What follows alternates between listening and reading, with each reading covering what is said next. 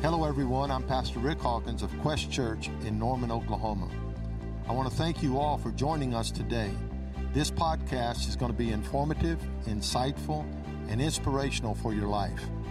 Listen every week because we'll have a special word just for you. Uh, this morning, we're going to talk about Jesus. How about that?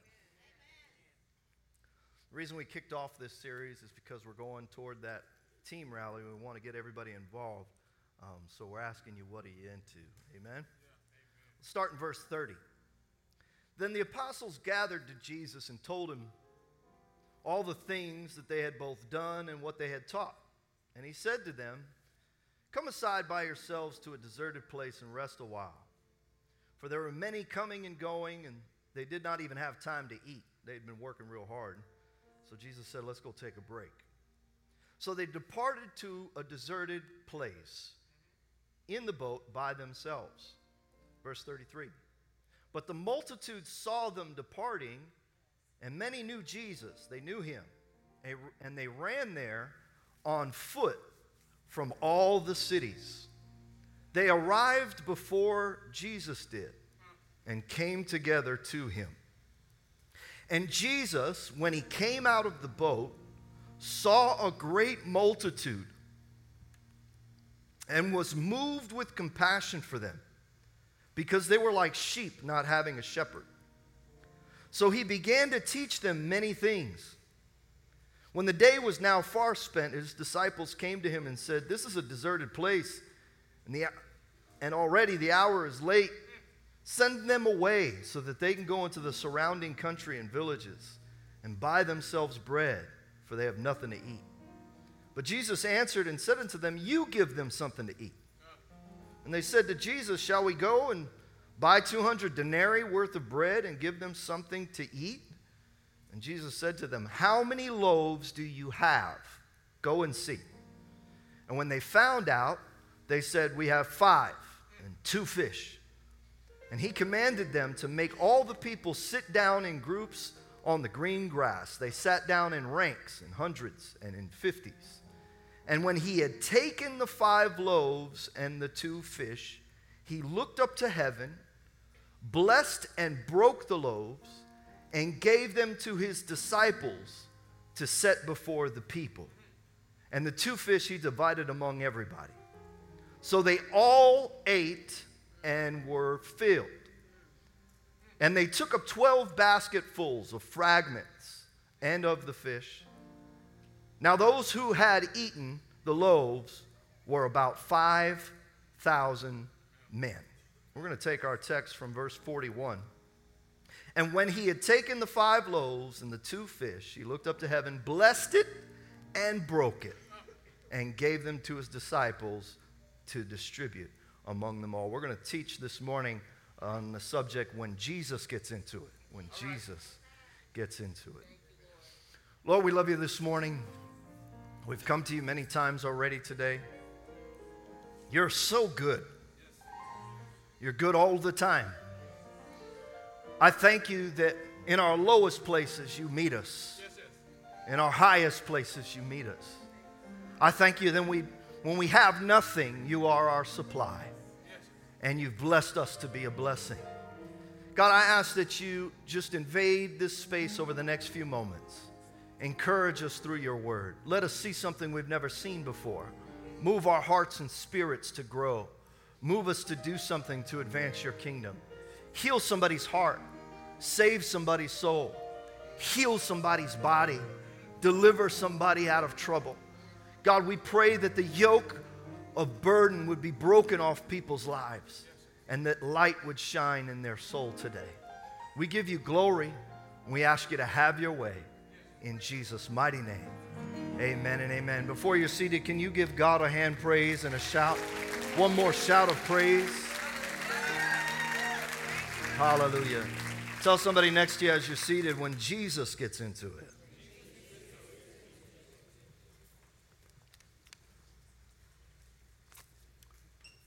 You know, Jesus is still the answer for the world today. Jesus is still the answer for the world today. He is God all by himself, and like him, there is none other. Can I get an amen? In Matthew 16, when he asked his disciples, Who do men say that I am? the confession came from Peter You are the Christ, the Son of the living God. Jesus is not another God. Jesus is not one of the gods. Jesus is the way, the truth, and the life, and no one comes to the Father except through him. He is not an option, he is not a byproduct, he is not a good idea, he's not the subject of a pep rally, he's not something we can use as a mascot. Jesus is the master of our souls, and he is still the answer for the world today. Can I get an amen? He said on that confession that he is Christ and he is the Son of the living God, that upon that rock he would build his church. I'm talking about Jesus this morning. Upon that rock he would build his church, that he is the Christ, the Son of the living God. You know, when you're standing on Jesus, you're standing on a firm foundation.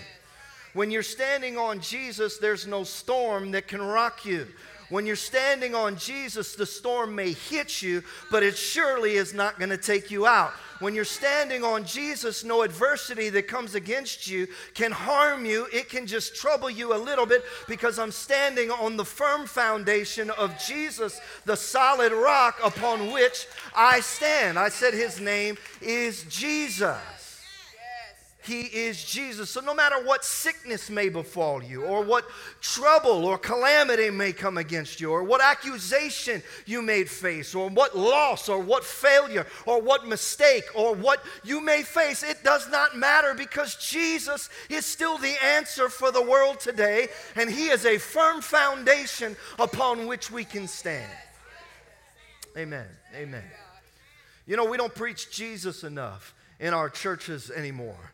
What we like to do is get up and share a nice little Bible verse and then teach you a motivational lesson that you may be able to take home and apply to your day to day life just to make you feel a little more happy about the way things are. But let me tell you something without Jesus at the center and at the foundation of everything that you do and everything that you are, none of those motivating factors, none of those principles, none of those six steps to this and 12 steps to that are going to help you because the answer resides in in one name and one name alone, and that name is Jesus Christ.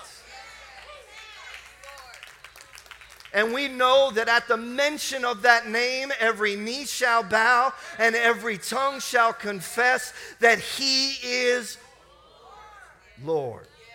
That He is Lord. And this Jesus, Jesus isn't just a character in, a, in the book. He's not just, um, like I said a minute ago, he's not a mascot. You know, church and religion likes to make Paul our master and Jesus the mascot. That's tough for us to hear because Paul wrote two thirds of the New Testament. But we just reference Jesus and then we always go to what, what this person said. We make a pastor or a church leader our, our leader and Jesus our mascot. Jesus is not our mascot. Jesus is the master. He's the ultimate one we serve. At Quest Church, we don't serve among us first. We don't serve around us first. We don't serve within us first. We serve above us first. Because He's the one that deserves the priority. He's the one that deserves the attention. And so, as Jesus approaches this story, I feel like he positioned himself perfectly for this moment. He gets in position uh, just perfectly because when the people arrive, when the people are arriving, if you don't mind, I'm going to try to stay away from my notes this morning and just kind of talk because I don't want it to be too formal or anything like that. I want it to be real, real. Uh, uh, um, uh, what is the word? Real, real candid, real, real uh, tangible. Something you can feel. I, I don't want it to be real robotic or formulated because I really heard God speak to me specifically this week about this word. Um, he really spoke to, to me and my family even about this word in particular. And so I want to share it with you in a, in a way that maybe you can feel it. So, so I may not go to my notes. I may stumble a little bit as I'm talking, but I want you to hear what I'm saying. So when Jesus approaches this, the people are arriving on shore. See, what happened in this story is that he sent out his disciples, two by two. You guys know the story, right? To do ministry. He sent out 72 of them. And when they all come back, the 12 disciples come to him. And even when they come to him, Jesus is busy because the Bible tells us in Mark that people are coming and going. People are coming and going. He's healing folks, he's teaching, and, and so much so that he hadn't even had a chance to eat. So he looks at his disciples and says, Hey, let's jump on the boat and let's go to a deserted place, a place where not many people are. Let's go take a break and just breathe for a minute and let's talk about what you guys did so that we can rehearse it, see what went right, what went wrong, because accountability matters in ministry. And so he, they jump on the boat and they start heading to this deserted place. The place that they're going is called Bethsaida, by the way. This story is the only miracle recorded in all four Gospels. So if you want to learn all the details, I encourage you to read it in Matthew chapter 14 and, and, and, and Mark chapter 6, where we just read it, and Luke chapter 9 and John chapter 6. It's in all of those places. And there's little nuggets in each of them that, don't, that they don't share, but you learn the whole story if you read them all in, in all four spots. So they go, and as they're going, the people see that Jesus is going. And the people beat him there. They're on foot, he's on a boat, and they beat him there. And the Bible says that there's 5,000 men that meet him there. And in Matthew, when you read it in Matthew, at the end, it says there were 5,000 men, not counting women and children. So the guesstimate is that there were something like 10 or 15,000 people gathered to Jesus in this deserted place. Can you imagine that? That's a lot of people, y'all. If you look around, there's a lot of people in here, but we're talking a few hundred people that are in here. There were over 10 to 15,000 people. I don't know what the Earth's population is right now, but I know it's big. It's probably like 8 or 9 billion people in the world, right? This is, we're talking 2,023 years ago. There wasn't that many people in the earth at that time, especially that region. And they were able to gather 10 to 15,000 people. That's how many people arrive here. I think that's interesting because the people were so hungry to get to Jesus that they were willing to go to a deserted place just to get to him. And we're not talking about a few hundred people, we're talking about a few thousand people. How desperate do you have to be to walk as far as they had to walk with their wives and children just to go hear a man talk?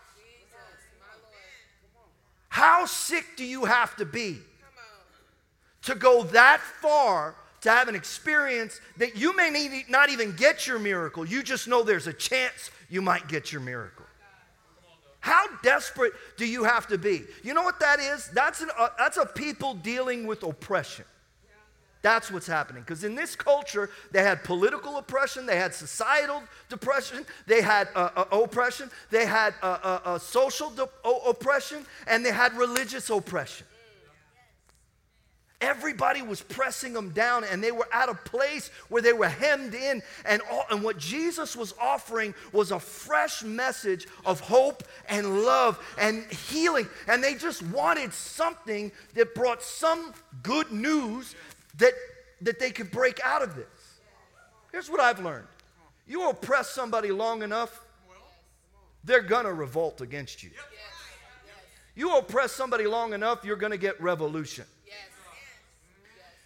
Whether it's a nation and a nation, or it's a, an abusive relationship, or it's a hard boss, no matter what it is, If you oppress somebody and hold somebody down long enough, there's to be something inside that group of people or that person that says, there's got to be something better than this.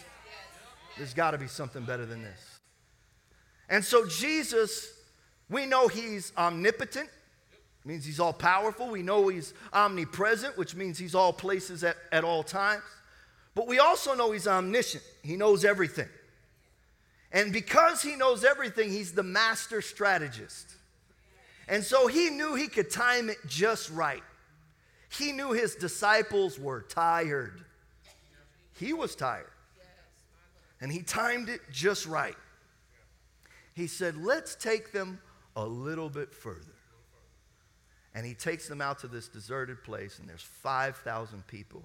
And then Jesus says, I'm going to get into it a little bit. I'm going to get into it a little bit. And so we see a few things in this passage of scripture. We see, we see the people, right? We see that there's a little bit of a problem, right? Then we see the provision of God. And then there's the purpose behind it all, right? And so Jesus has compassion on the people because it's always been about the people. From the Old Testament, time and again, I will be your God and you shall be my people. It's always been about the people. It's not about the blessing, it's about the people. It's not about your bigger house, it's about the people. It's not about making more money, it's about the people. In a day and age which we live in right now, those same oppressions or pr- oppressions that I spoke of a few minutes ago are active and alive in our generation in this country. There's political oppression, there's societal oppression, there's social oppression, there's religious oppression. And I believe that God is raising up a hungry, desperate people that saying that are saying enough is enough. I just need to get back to where Jesus is so that I can receive what he has for me. Amen. So Jesus sees these people and he has compassion on them, is what the Bible says, because they're like sheep that don't have a shepherd. They're like sheep that don't have a shepherd. What do shepherds do? Shepherds tend to their flock, and they do it on this wise they protect them, we know that. They take them from pasture to pasture to make sure that they can sustain good health and wholeness. Right? They keep them together. They keep them in a flock. And then they feed the sheep. That's what the shepherd does. And he sees that these people are like sheep without a shepherd. You know, when sheep wander, they end up away from the flock. Sheep wander because they have no one to guide them. They have no, nothing to keep them in tight with what purpose is. When a sheep wanders off, the sheep won't eat right, and the sheep will ultimately be killed because predators are always looking for the sheep. What we got in this day and age are Christians that have wandered all over the place and they're vulnerable to the attack of the enemy because they refuse to get with the flock because I don't need church. Church is all about control and it's about money, and I don't need church. I just need Jesus. True, you just need Jesus, but you also need a church that you can lock into.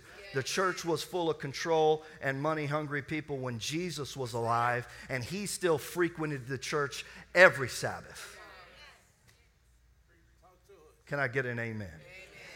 They're sheep without a shepherd, and so they're hungry. They don't, he has compassion on them, so he's teaching them. He gets involved with it. He's showing his disciples something. No matter how tired I am, I'm going to do this. He gets involved with it. And he's teaching them and he's healing them. Right? And his disciples come to him and say, Hey, you're a little long winded, preacher. It's late in the day. We should let them go. Send them away. It wasn't the Pharisees that told him that. It wasn't the religious folk that told him that. It wasn't the Romans that told him that. It was the disciples. They were tired. Send them away so that they can go get themselves something to eat. And the truth is, they were probably compassionate on them. We're way out here now. They hungry. They need to go eat. Isn't it just like that? How people sometimes feel like they just know best. Right? Peter was the very was the only person that Jesus ever called Satan besides Satan himself. Did you know that? He said, "Get thee behind me, Satan." You know why he did that? Because Peter grabbed him and rebuked him. Peter thought he knew better than Jesus did. He got out of line. And the last time Jesus saw somebody think more highly of themselves than they ought to think, he called them by name Satan, get behind me. Get back in line. Get back in position. We have too many folks that are saying, if I was the pastor, I would do it this way. If I was in leadership, maybe we'd go that way, or maybe we'd focus on this. And the reality is, maybe you don't know best. Maybe Jesus is taking us down a different type of path here.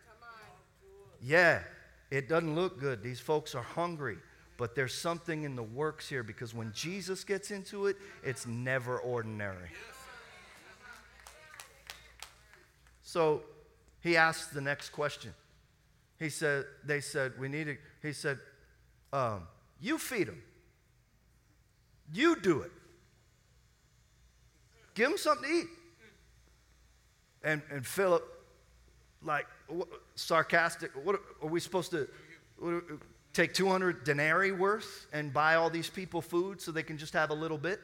He's being sarcastic because to feed all these people, they didn't even have the money to do it, first of all. And secondly, if they somehow came upon the money to do it, it wouldn't even be enough to satisfy them. Jesus wanted to make sure that they knew that what was about to happen was going to be impossible. So he asked them, You do it.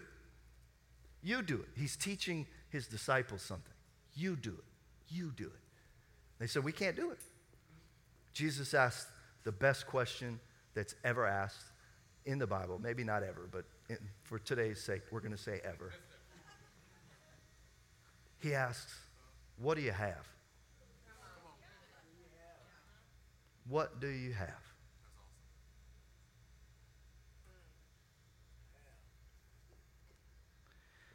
You know, too many of us are complaining about what we don't have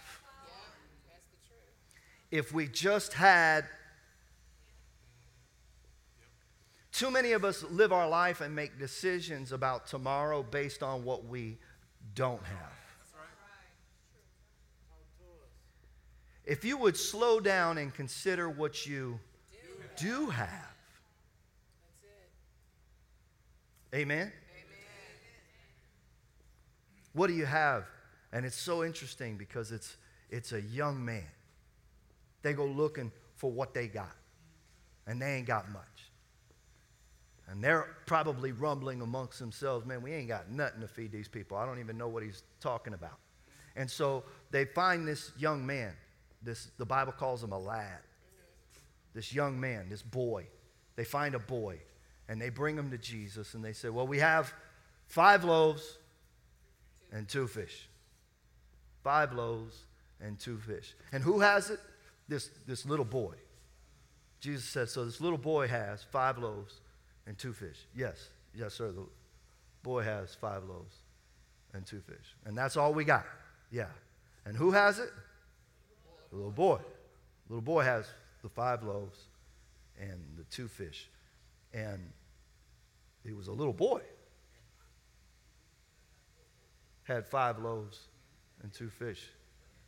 And I think if I'm not mistaken, one of the translations said they were barley loaves. If I'm not mistaken, I think it's John's version says they were barley loaves, which means they were hard, right? And they're thin, thin and hard, the barley loaves, which you made barley loaves because that's what poor people made to save money because it was more than the wheat loaves, right? So they made barley loaves, hopefully to get more.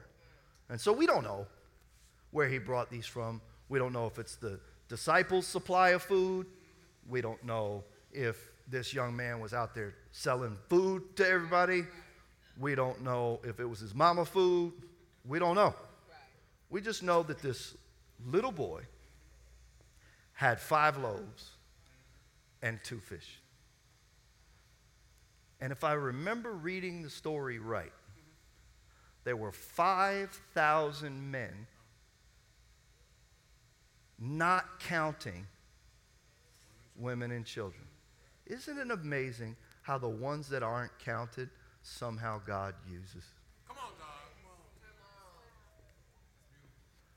The one that they didn't count had the provision in his hand.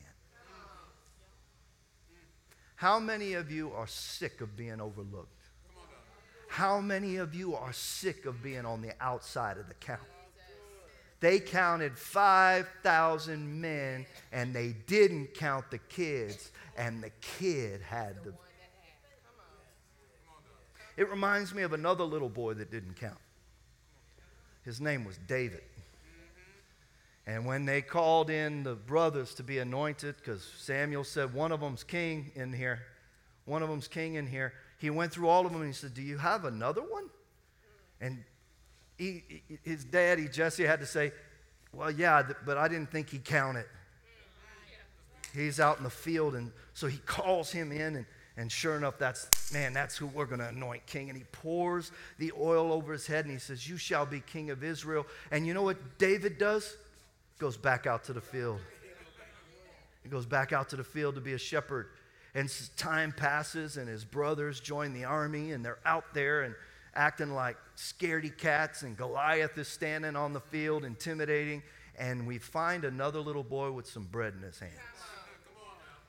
Because Jesse tells him, Hey, can you take some bread and cheese to your brother? Can you imagine knowing you're anointed king, but now you have to take bread and cheese to your brothers? Mm-hmm. You know why a lot of us don't advance in our purpose with God? Because we get the calling that we feel the calling and the anointing of God that comes on our life, and we ask when we feel like we should be stepping into that tomorrow, and we're not willing to do the menial tasks that it takes to actually serve.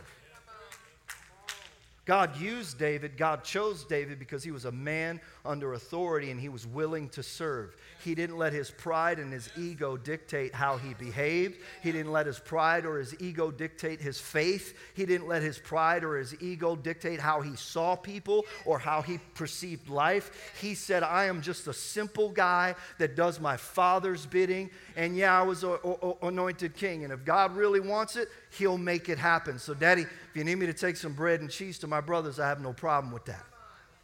And he takes bread and cheese, and God uses him to slay a giant because he'll use the menial tasks to put you on display. He'll use the menial task to walk you up to the window of opportunity that you needed to show the greatness that God had intended for you. And you know why he wanted to use David in that moment? Because David was just a boy. And he wanted to show that we don't need the greatest warrior, we don't need the greatest king, we don't need the one with the best accolades, we don't want, want the one with the best resume, we don't want the one that sings the best, we don't want the one that can wield the sword the best. All this boy got is a sling and a rock. And that's all I need because I am God and I can use who I want to use. And I'm just grateful that he was willing to deliver some bread so that I could use him to kill this giant. It's about time for the saints of God to stop complaining about your circumstance. Stop saying you're less than. Stop saying they're overlooking me. Stop saying they left me out. Stop saying they forgot about me. God's got his eye on you. If his eye is on the sparrow, then he is watching over you.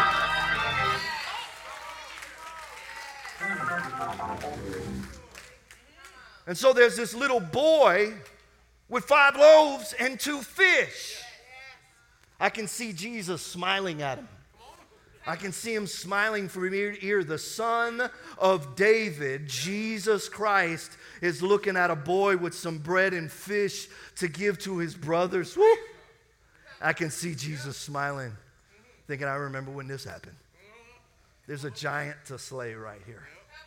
There's a giant to slay right here, and this little boy is going to get it done. God has a way of grooming greatness in the fields of obscurity.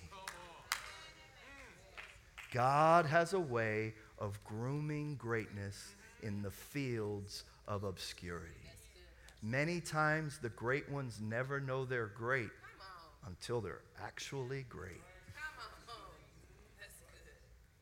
If you think you're great and you're still in a field, do the business of the field and let the great be the great when it comes. And so Jesus says, okay, let's see what you got. So he gets the five loaves and the two fish, and he's holding it in his hand. And the first thing he does is he looks up, like, Daddy, you ready for this? And he blesses it.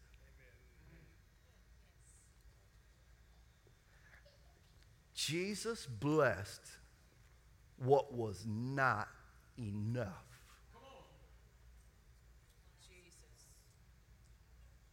Jesus, the first thing he does is blesses what's not enough. Many times in scripture when it says Jesus blessed something, it means he was being he was expressing his gratitude to the Lord for it. He was thanking God for it. God, I thank you for this, not enough. Many of us are complaining about we don't have enough, but we're not looking at what we have. And you know what? I want to say thank you, God, for my not enough. You know what I need and you know what I have. And what I have doesn't match my need, but I want to thank you for blessing my not enough. Because my not enough in your hands oh my goodness, it's more than enough. Because when it gets in your hands, things happen. I want to thank you for the not enough in my hands. I want to thank you for the not enough, because like David, David didn't have a sword. What David had in his hand was a sling and a rock. What Moses had in his hand was just a staff. It was just a staff. And I remember this lady. I remember this lady. I remember this lady with Elisha, and, and, and she had a need. And her, her kid was starving and they were going to die. And Elisha asked her the same question that Jesus asked the disciples What do you have in your house? And she said, I don't have much. I don't have a lot. I just have this little flask of oil. But that's what I got. And Elisha said, That's all you need. Go get some vessels. Go get some vessels. And what I see when Jesus is crossing over this, the, the, the, the, Sea of Galilee with his, with, his, with his 12 disciples, he's got his 12 flasks of oil up in this ship because he had just anointed them. That's what the Bible says, and he had just sent them out for ministry. He's looking at his 12 flasks of oil in this boat going across, and he's thinking to himself, How do I get these guys to multiply? How do I get these guys to impart what I've imparted to them? I hear what they said they did over there, but did they really, were they really fruitful? Did they expand the kingdom? Did they make things advance? Did they get up out of their minds with this thing? Or did it go to their heads? I don't know. I need to figure out where their faith is. I need to know if they have the faith that this lady had maybe when Elisha Went to her and said, What do you have in the house? And she said, I just have a flask. And I believe Jesus looked up at the Lord when he held them fish and them loaves in his hand. He said, God, I have some vessels. I have some vessels. Bless this not enough and make it more than enough. Pour out your oil right here and make it more than enough. And he's looking at his flasks of oil and he asked them, you feed them. And he tests their faith when he asks the question. And they said, What are we supposed to, how are we supposed to do that? They had just seen Jesus do miracle after miracle after miracle after miracle. And instead of being sarcastic, you would think, Jesus, you're going to have to give us the answer on this one. You would think they'd at least say that, but instead they smart off. What are we supposed to do about that? He's testing their faith, and he's going to show them one more time that the oil can be poured out as long as there's a vessel to pour it into. And there's 5,000, not counting women and children, 10 to 15,000 vessels ready for the oil to be poured out. And Jesus blesses it. He's thankful for what's not enough. And then he breaks it. And then he breaks it because the blessing is in the breaking. The miracle is in the breaking. If the breaking doesn't happen, the multiplication will never happen. If the breaking doesn't happen, the distribution never happens. If the breaking doesn't happen, there is no miracle at all. There's just a bunch of hungry folks sitting in cute little rows. Because the blessing is in the breaking. Stop cursing what's breaking you right now. Stop cursing that trouble that's beating you down right now. How do you know that God is not breaking you up, getting you ready just to multiply you and, and enhance you and distribute you with your purpose throughout the earth? The blessing is in the breaking. So the longer you're being broken, the more you're being multiplied. So let it be blessed. Let the breaking be blessed. Say thank you for the blessed breaking. Stop cursing the breaking. The broken hearts, the broken homes, the broken spirits, the broken minds. It's being, it's, the blessing is in the breaking. Can't get much amen because y'all must not have been broken too much. I know about me, I've been broken quite a bit.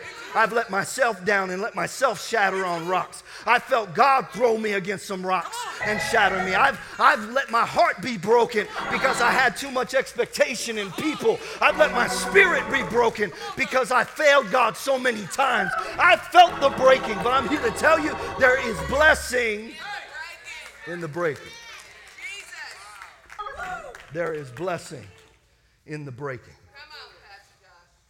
And before, it's funny, I flipped my page, see where I was at, and I'm like, not even close to what that just said. Sorry. So before he starts the distribution, he tells them, line them up, get them in groups of 50 and in groups of 100. Get them in groups of 50 in groups of 100. First of all, so he could know how much he needed to make. Every good chef knows to count the crowd and be prepared. So let's get them in groups groups of 50, in groups of 100. And you know that had to have taken some significant time. To get 10 to 15,000 people. People, try getting people in a line right now. Just this many people right here. Let's try to get y'all in a single file line see how that goes ain't going too good. Go over like a lead balloon. So he, it, it took time and it took some thought. And here's what I, I learned from it that every miracle and every blessing requires structure yes. and order yes. to sustain itself. So you might be still waiting on your miracle. And you said, Son, I've been broken. I'm still being broken, and I'm sick of being broken. The question you need to ask him Am I in order and structured, ready to receive this blessing? Because sometimes we want what's in God's hand, but not, we're not willing to do the, requirements and, the, and, and walk in obedience in order to get it just right so that we can handle what He's given us. Because the Bible tells us that He commanded them to do this. So it, what I learned from that is that it takes obedience and order to be ready to receive God's miracles. So he gets them all, all ready. And he blesses it and he breaks it and he puts it in the disciples' hands. And he has them distribute it to the people. He pours himself out again into them and shows them now you go pour yourself out. And I got to imagine that it had to freak them out that every time they handed out a piece of bread, the same amount they had in their hand when they handed it out was still there. Like every time they said, Here, here you get bread, and, and thought about going back to Jesus, it had to freak them out. That every time they did it, it was still there. Jesus wanted to know could they handle my power in their hands? And then he wanted to know can these people receive my power through their hands. Because if they could receive my power through their hands, then they could take that same power and give it to them that aren't even. The reason this miracle is so amazing is because every one of the gospel writers recount it to make sure that you understand this happened. The reason we know this happened is because there was 5,000 men, not including women and children. There was no doubt that he had performed this. And it's amazing that a few verses later, Jesus says, I am the bread of life. And you will hunger and thirst for me. He tells the lady at the well, What you're looking for, you can drink from that water, but you're going to be thirsty again. But if you drink from the water I supply, you'll never thirst again. And then Jesus goes through the same breaking himself on a cross and releases power because he knows if his disciples can be obedient and be in order, that my miracles can reach the multitude. And you know what's amazing about the whole story? There's 12 baskets left over. There's 12 baskets left over. What that tells me is two things. Number one, that little boy got to leave with more than he came with. That little boy, we don't know his name, but he, we sure know he did something. It's going to be remembered forever. And all 12 of those disciples got blessed because they did Christ's work and delivered his power to those that needed it. My question for you today is what are you doing to deliver God's power to a world who needs it? See, when Jesus gets into it, he gets everybody involved in it. That's the power of when Jesus gets into it. He gets everybody involved. Jesus said, when asked, Who's the greatest among us? Mm-hmm. Yeah. He said, The greatest among you, greatest is the servant of all. And he's talking about himself. Mm-hmm. Look at me, he's saying. Watch my service. Watch what I do. And do that. Take what I have and distribute it abroad. A lot of times we come into church, and we're going to pray for you, everybody, in just a minute. And we come looking for what we need. And we're not looking for what we can be equipped with. The Bible says in Ephesians chapter 4 that Jesus gave us gifts. And he gives us the fivefold ministry the apostle, prophet, evangelist, pastor, teacher. Oh, five. Kind of like them five loaves. And he gives us those gifts to equip us to do the work of the ministry. Yes.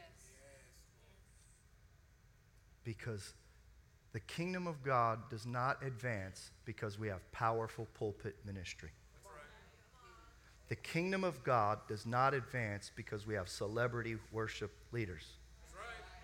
The kingdom of God does not advance just because we have mega church pastors and mega churches and social media and all that.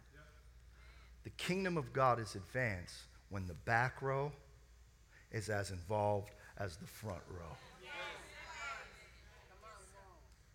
The kingdom of God is advanced when the flasks of oil recognize the vessels and pour themselves out. We don't send them away. We go find what's in Jesus' hand. Because my little in the master's hand is more than enough. Can I get an amen? There's people in here that you've been going through a breaking. You've been dealing with it, man. It's real. It don't leave you alone. Breaks you at night. Breaks you in your car when you're by yourself. Breaks you when you look at your bank account. Breaks you when you run past that Facebook profile that you should have blocked a long time ago. It breaks you. Some, you feel like you, net, you just don't count. Everybody treats you like you don't count.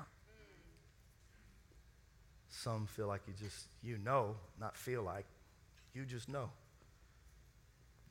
What you have is not enough. What you have is not enough. And I came by to tell you that be thankful for you're not enough.